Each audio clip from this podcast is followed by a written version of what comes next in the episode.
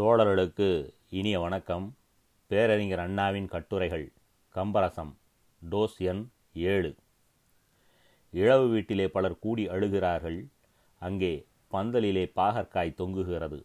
அதை பார்த்த ஒரு மாது மற்றொருத்தியிடம் அழுகையுடன் அழுகையாக பந்தலிலே பாவக்கா பந்தலிலே பாவக்கா என்று செய்தி கூறிவிட்டாள். அதை கேட்டு கருத்தை தெரிந்து கொண்ட அந்த நங்கை அந்த அழுகைப்பாட்டு மெட்டிலே போகையிலே வாத்துக்குவோம் போகையிலே வாத்துக்குவோம் என்று போகும்போது பறித்து கொள்ளலாம் என்று பிளான் கூறிவிட்டாள். வந்தது துக்கத்திலே கலந்து கொள்ள அழுகை பாட்டு அதிலே ஒரு திருட்டு கூட்டு. அதுவும் பாட்டாலே நடக்கிறது இவ்வளவும் இளவு வீட்டிலே. இந்த இருவர் மட்டும்தான் இப்படியா? இல்லை. வந்தவர்கள் பாகற்காய் பறிக்கும் பிளான் போட்டதை அவர்கள் பாடியதனால் கேட்டு தெரிந்து கொண்ட வீட்டுக்கார அம்மாள் இதேது இளவிலே கலந்து கொள்ள வந்து பாகற்காயை பறித்து கொள்ள நினைக்கிறார்களே என்று பயந்து ஒரு எச்சரிக்கை விடுத்தாள் அழுகுரலிலேயே அது விதைக்கல்லோ விட்டிருக்கு விதைக்கல்லோ விட்டிருக்கு என்று வீட்டுக்குடையவள் கூறிவிட்டாள். ஆக மூவரும் அழுதவுடன் தத்தம் மனதிலே தோன்றியதையும் கூறிவிட்டனர். அந்த இளவு வீட்டுக்குச் சென்ற இரு அம்மைகள் எவ்வளவோ மேல் என்பேன் ஏன்? சோகத்தைக் காண கம்பர் அயோத்தியை அடுத்துள்ள ஓர் சோலைக்குச் செல்கிறார். அங்கு அவர் மக்களின் துக்கத்தையும் கண்டு வர வேண்டியதுதானே முறை. அவரோ அங்கு போயும். அந்த நேரத்திலும் நினைக்குந்தோறும் நினைக்குந்தோறும் நெக்குருகும் அந்த மேலிட மறைவிட மேன்மையைக் கண்டு கதறுகிறார். அழுகுரலுடன் பாகற்காயை பறிக்க திட்டமிட்ட திருமதிகள் போலவே கம்பரும் சோகத்தோடு சோகமாக தமது காமக்கல்லையும் கவிக்கலயத்திலே கவிக்களையத்திலே ஊற்றித் தருகிறார். இது நமது அருமை கலாரசிகர்களுக்கு இனிக்கிறதாம். சிலர் களையத்திலே விழுந்துள்ள ஈ எறும்பினை எடுத்துவிட்டு பருகுகின்ற முறை போல அன்பர் டி கே சிதம்பரநாத முதலியார் சில திருத்தங்கள் செய்து பருகுவது மேலென்றார் சிலரோ கண்ணை மூடிக்கொண்டு களையத்தை உரிய வேண்டுமப்பா அப்போதுதான் ரசம் பூரணமாக இருக்கும் என்கின்றனர். நமக்கோ அந்த களையம் இருக்கும் திக்கிலே போனாலே திக்குமுக்காடி போகிறது அதன் கெட்ட நாற்றம் பட்டதும். அழுத கண்களையும் சிந்திய மூக்கினையும் அவிழ்ந்த கூந்தலையும் சோர்ந்த முகங்களையும் காண வேண்டிய இடத்திலேயும் கூட கம்பர் சொர்ணகும்பமோ சோகம் போக்கும் செவ்விள நீரோ என்று மயக்கும் விதமான அமைப்புடன் விளங்கும் அந்த மேலிடத்தை கண்டு போற்றி திரு அந்தாதி வாடுகிறார் புலமை இருக்கட்டும் அது எந்தெந்த சமயத்திற்கு எதது இருத்தல் வேண்டுமென்ற கட்டுத்திட்டத்தையும் மீறிடத்தான் வேண்டுமா என்றுதான் நான் கேட்கிறேன். கம்பர் சோகமுற்றிருந்த அயோத்தி மக்களை சோலை சென்று குளோசப்படுத்து காட்டுகையிலே தெங்கின் குறும்பையோடு அரும்பனைய மேலிடத்தை காட்டிவிட்டு குழந்தைகள் தாயிடம் பாலுண்டு கொண்டு மார்பினை நெருடிக் கொண்டிருந்தனவாம். அதையும் காட்ட மறக்கவில்லை. அயோத்தியாகாண்டம் தைலமாட்டுப் படலம் பதிமூன்றாம் பாடல் கடைசி அடியை பாருமின். மகவு முளை வருட இளமகளிர்கள் துயின்றோ என்ற பகுதி உள்ளது. பதினைந்தாம் பாடலிலே வாருமின் வம்பளவு கொங்கை என்று கூறுகிறார். பதினாறில் வாருமின் துயின்று கொண்டிருந்த மாதரின் மேலிடத்தில் புழுதி படிந்திருந்ததாம் அதையும் கூறாது விடுக்க மனமின்றி கம்பர் குங்கும மலை குளிர்பணி குழுமி என்ன துங்க முளையில் துகளுற சிலர் துயின்றார் என்று கூறுகிறார். பொருளை பாருங்கள். சிலர் சில மாதர்கள் குங்கும மலை குங்குமப்பூ நிறைந்துள்ள மலையிலே குளிர்வணி குழுமி என்ன? குளிர்ந்த வணி படிந்தது போல் துங்க முளையில் பருத்துள்ள தனங்களிலே துகளுற புழுதி படிந்திருக்க துயின்றார் தூங்கிக் கிடந்தனர். அந்த மாதர்கள் சுந்தரராமன் சோவிதச் சீதையுடன் அரசு இழந்து ஆரண்யம் செல்கிறாரே ஈரேழாண்டு எங்கனம் வதைவாரோ என்று துக்கித்து கதறி களைத்து கண் மூடிட கம்பரோ இச்சமயம் தவறினால் மறுசமயம் வாய்ப்பதருதி என்று எண்ணி தூங்கும் தையலரின் மேலிடத்திலே புழுதி படிந்திருப்பதை கூர்ந்து நோக்கி ஆழ்ந்து சிந்தித்து அதற்கோர் ஓமையணியும் அமைத்து மகிழ்கிறார். இது பொருத்தமா என்று கேட்கிறேன். மேலிடத்திலே புழுதி படிந்திருப்பதை கூறாவிட்டால் சோகரசம் பூரணமாகாதா என்று கேட்கிறேன். அந்த தைலமாட்டுப் படலத்திலே பலமுறை பாவையரின் மேலிட வர்ணனையிலே கம்பர் தமது புலமையை பூசி மகிழ்கிறார். பக்தியை அத்தகைய வர்ணனை ஊட்டுமா? ஈச்சாசக்தியை கிளறுமா? என்று நான் கேட்டால் கம்பதாசர்கள் கோபிக்கின்றனர். அன்பர்களே அரியவதாரமாம் ஸ்ரீ ராமச்சந்திரமூர்த்தியின் அரிய காதையினை படிப்பவரும் பக்கம் நின்று கேட்பவரும் இகத்திலே இன்பமெய்தி வரத்திலே வரமணருள் வருவர் என்று பாகவத சிரோன்மணிகள் கூறுகின்றனர். புழுதி படிந்திருந்த மேலிட வர்ணனை இதற்கு அவசியமா என்று கேட்கிறேன். மார்பிலே மண் படிந்திருந்தது என்று சாதாரணமாக கூறிவிட்டு கதைக்கு அவசியமான வேறு விஷயத்துக்கு கவி உடனே சென்றிருக்கலாம். ஆனால் கம்பரின் நோக்கம் சமயம் கிடைத்தால் சரி சமயம் கிடைக்காது என்றிருந்தால் எதனை வரவழைத்து கொண்டாவது தமது பிரத்யேக சரக்கான காமரசத்தை பொழிய வேண்டும் என்பதுதான். எனவேதான் அவர் மாதரின் மார்பிலே பொழுதி படிந்தது என்பதை மட்டும் கூறாது அந்த சமயத்திலும் மேலிடத்தின் அளவு அமைப்பு மினுமினுப்பு ஆகியவற்றையும் உடனழைத்து கூறுகிறார். புழுதி படிந்திருந்த மேலிடம் சாமானியமானதல்ல துங்கமுலை பெரிய மேலிடம். அளவு இதுவாக இருக்க வேண்டும் என்பது அரிகதாகவியின் மனப்பான்மை. துங்கமுலை என்று கூறிவிட்டால் போதுமா? எவ்வளவு பெரிய மேலிடம் என்ற சந்தேகம் ரசிகர்களுக்கு எழுமே. அதை போக்கவே கம்பர் மலையினை அம்மாதரின் மேலிடத்துக்கு ஓமை கூறுகிறார். அளவு இத்தன்மையதாக இருக்க வேண்டும் என்பதை விளக்க மலையை ஓமை கூறி விட்டதோடு ஓய்ந்ததா? இல்லை. பெரிதாக இருந்தால் மட்டும் போதுமா? பளபளப்பாக இருக்க வேண்டும்.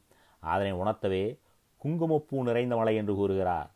ஆகவே மேலிட அளவு அமைப்பு மினுமினுப்பு எனும் திருமந்திரம் மூன்று முறைத்த பிறகே திரு அவதார கதை கூறினவருக்கு திருப்தி உண்டாகிறது.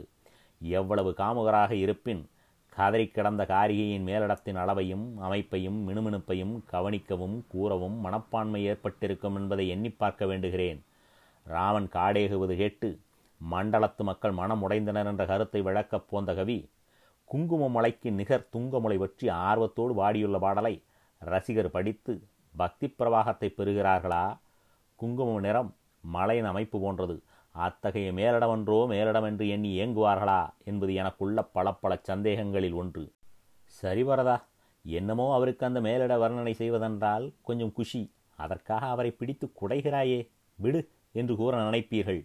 தோழர்களே மேலிடத்தோடு அவர் விட்டுவிட்டால் நானும் சரி தொலையட்டும் சனியன் என்று இருந்து விடுவேன். அவர் மேலிடத்தை கூறினதோடு போதுமென்று இராமல் மறைவிடத்தையும் தமது நாவன்மைக்கு இரையாக்குகிறாரே அது சரியா என்று கேட்கிறேன். எங்கே என்பீர்கள்? வாருங்கள் மீண்டும் அயோத்தியாபுரிக்கு. அயோத்தியா காண்டம் நகர் நீங்கு படலத்தை படித்துவிட்டு கூறுமின் என் உரை பொய்யா மெய்யா என்பதை. மலையிலே நதிகள் உற்பத்தியாகும். வழியே வருகையில் வண்டல் அடித்து தள்ளி கொண்டு செல்லும். கடைசியில் ஆறு ஆழியில் சென்று சேரும். இயற்கையின் இந்த அமைப்பை எத்தனையோ கவிதா விற்பன்னர்கள் கூறிட கேட்டிருப்பீர்கள். மிகச் சாதாரண காட்சியையும் தீட்டிடும் நேர்த்தித்திறத்தால் காண்போர் கழித்து வியந்திடச் செய்யும் ஓவியக்காரனையும் மிகச் சாமானியமான பாடலையும் குரலின் இனிமையாலும் உச்சரிப்பின் உயர்வாலும் கேட்போர் செவியும் சிந்தையும் குளிரப் பாடிடும் இசைவாணனையும் புகழ்வது போல மிக மிகச் சாதாரணமான இயற்கை அமைப்பையோ செயலையோ தனது கவித்தரத்தினால் அழகுற எடுத்துக்காட்டி படிப்போரை பரவசமாக்கிடும் பாவானாரை போற்றாத புள்ளனல்ல நான் என் மனம் உண்மையான கவிதையினால் உருகாதபடி பிரத்யேகமாக அமைக்கப்பட்டதுமல்ல. எனவே இயற்கையை ஏழுடன் வர்ணிக்கும் கவிகளை நான் போற்றத் தவறமாட்டேன். கம்பர் தமது திறமையை துறையிலே காட்டிடும் இடங்கள் எனக்கு இன்பமூட்டாமல் இருக்குமா? ஆனால் அந்த இயற்கையை கூட ஏன் அப்புலவர் காமச்சுவைக்கு கள்ளியாக்குகிறார் என்பதை காணும்போதுதான் என் மனம் பதைக்கிறது.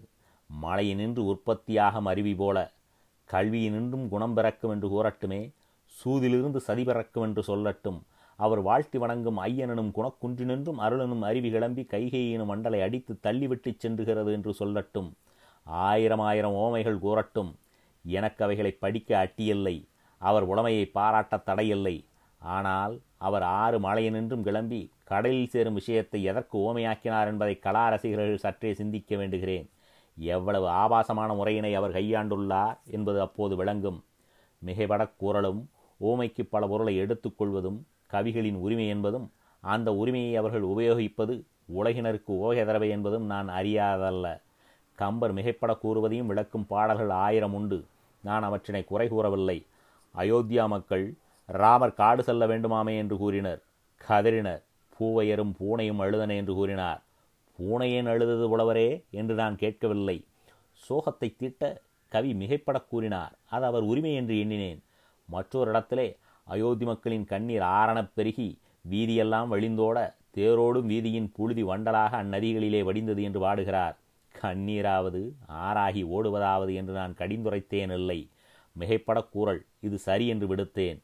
ஆனால் இனி நான் எடுத்து கூறப்போகும் இந்த எடுத்துக்காட்டை மானத்திலும் நாகரிகத்திலும் தூய்மையிலும் ஒழுக்கத்திலும் உண்மை கலையிலும் கடவுட்கொள்கையிலும் பற்றுக்கொண்ட யார்தான் பொறுத்திருக்க முடியும் என்று யோசித்துப் பாருங்கள். மாதர் அழுதனர். கண்களினின்றும் நீர் அருவியெனக் கிளம்பிற்று. இதனை வர்ணிக்கிறார் கவி. கம்பரனும் கவிக்குன்றிலிருந்து கிளம்புகிறதையா? காமரசமனும் ஆவாச அருவி. காண்மின் அதனை ஏடு தூக்குமின். அயோத்தியா காண்டம் நகர் நீங்கு படலம் நூற்றி எண்பத்து நான்காம் பாடலை பாருமின். பக்கத்திலே எவரேனும் கம்பதாசர் இருப்பின் கேட்டுப் பாருமின். இதுதானா கம்பரசம் என்று. திடர் உடை குங்குமம் சேருஞ்சாந்தமும் இடையிடை வண்டலிட்டு ஆரம் ஈர்த்தன.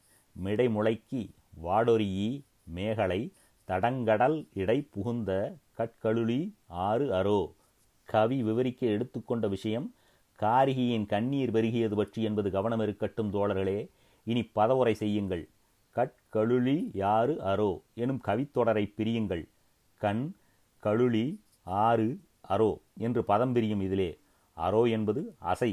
அசை மட்டுமல்ல என்பேன். என்ன சொல்வது என்று தெரியாமல் தன்னை மறந்த கம்பர் வியந்து கூவிய சத்தம் அந்த அரோ என்ன அவ்வளவு வியப்பிற்குரிய விஷயம் என்று கேட்பீர்கள்? பொருளை பாருங்கள் புலவர் பரவசமாகி அரோ என்று ஆனந்த கூச்சலிட்ட காரணம் விளங்கும்.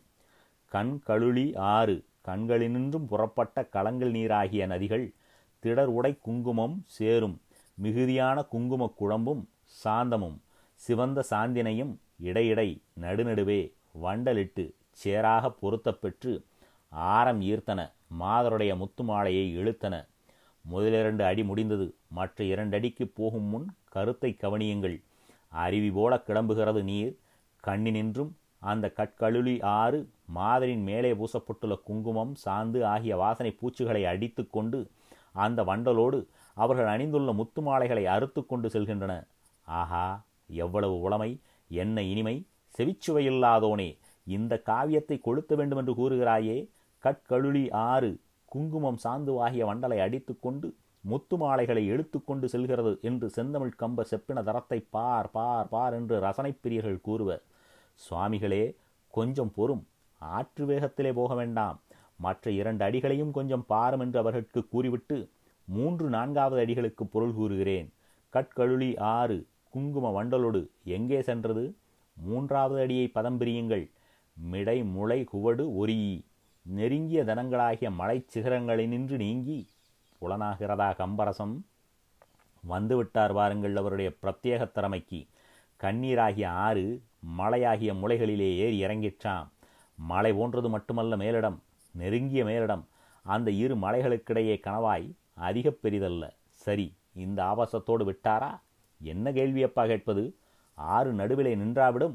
கண்ணிலிருந்து புறப்பட்டது கலவையை வண்டலாக அடித்து கொண்டு சென்றது. மேலிடமாகிய மலைகளை கடந்து கடலிலே கலக்க வேண்டாமோ? இதோ கவி கலங்க வைக்கிறார். படியுங்கள். மேகலை தடங்களிடை புகுந்து மேகலாபரணம் தரிக்கப்பட்டிருந்த அழ்குள் எனும் கடலில் புகுந்தது. பாடுங்கள் ரசிகர்களே பாடுங்கள். ரகுபதி ராகவ ராஜாராம் பாடுங்கள். பக்தி பிரவாக பரிபூர்ணமாக இந்த நேரம் உண்டாகிவிடுமே. அந்த கற்கழுலி ஆறு மிடைமுளை கோட்டை தாண்டி தடங்களிடை புகுந்து என்ற புண்ணிய கதையை கேட்டபின் தோழர்களே சுருக்க உரை என்ன தெரியுமா இச்செயலுக்கு கண்ணி நின்று வழிந்த நீர் மேலிடத்திலே புரண்டு மாதரின் மறைவிடத்திலே புகுந்தது. இதுதானா கலை என்று கேட்கிறேன். மேகலை தடங்களையும் மிடைமுளை குவட்டையும் பாடவா கம்பருக்கு சடையப்ப வள்ளல் சகல சம்பத்தும் தந்தார் என்று கேட்கிறேன். எந்த புலவனாவது கடவுட்கதையிலே கற்கொழுலி யாரு மேகலை தடங்களிடை புகுந்ததை பாடினானா? இந்த பூணாரம் பூண்ட புதுமனிதனை கண்டதுண்டா? புலமையின் வேலை இதுதானா? மாதரின் கண்ணீர் மறைவிடத்திலே புகுந்தது என்று கவி பாடியராவிட்டால் பக்தி ரசம் மனதிலே புகாவா என்று கேட்கிறேன். பரிதாபம். அந்த அயோத்தி நாட்டு பாவையர் தமது கண்ணீரை ஒரு கவி இங்கனம் சித்தரித்து எழுதியிருப்பார் என்று தெரிந்திருந்தால் ஆயிரம் ராமர்கள் ஆரண்யம் போனாலும் அழுதிருக்க மாட்டார்களே. தோழர்களே என் குலை நடுங்குகிறது. இந்நாட்டுக்கு இதுதான் கலை என்று கூற வாம மேகலை இரவளர்வதும் ஒளிபுறத்தளிப்பதும் தடங்களிடை கட்களிலி புகுவதும் தேவகதையின் முக்கியாம்சமா கலையின் உச்சமா புலமைக்கு இதுதான் அத்தாட்சியா? புண்ணியத்திற்கு இதுதான் ஏடா? புகழட்டும் புலவரும் பக்தரும். கதை எந்த இனத்தை பற்றியதாக இருந்தால் என்ன? கலையை கவனி என்று கூறும் அன்பர்களிடம் கேளுங்கள். இத்தகைய கம்பரசம் கடவுட்கொள்கையையோ கலை உணர்வையோ தருமா அன்றி தொந்தி சரிய மயிரே வெளிர நிறைந்த மசைய உடலே படைத்த தொண்டு கிளமானாலும் அருக்கு மங்கையர் மலரடி தடவியும் கருத்தறிந்தபின் பளப்பள புரியவும் மனமயக்கத்தை ஊட்டுமா என்று. நன்றி வணக்கம்.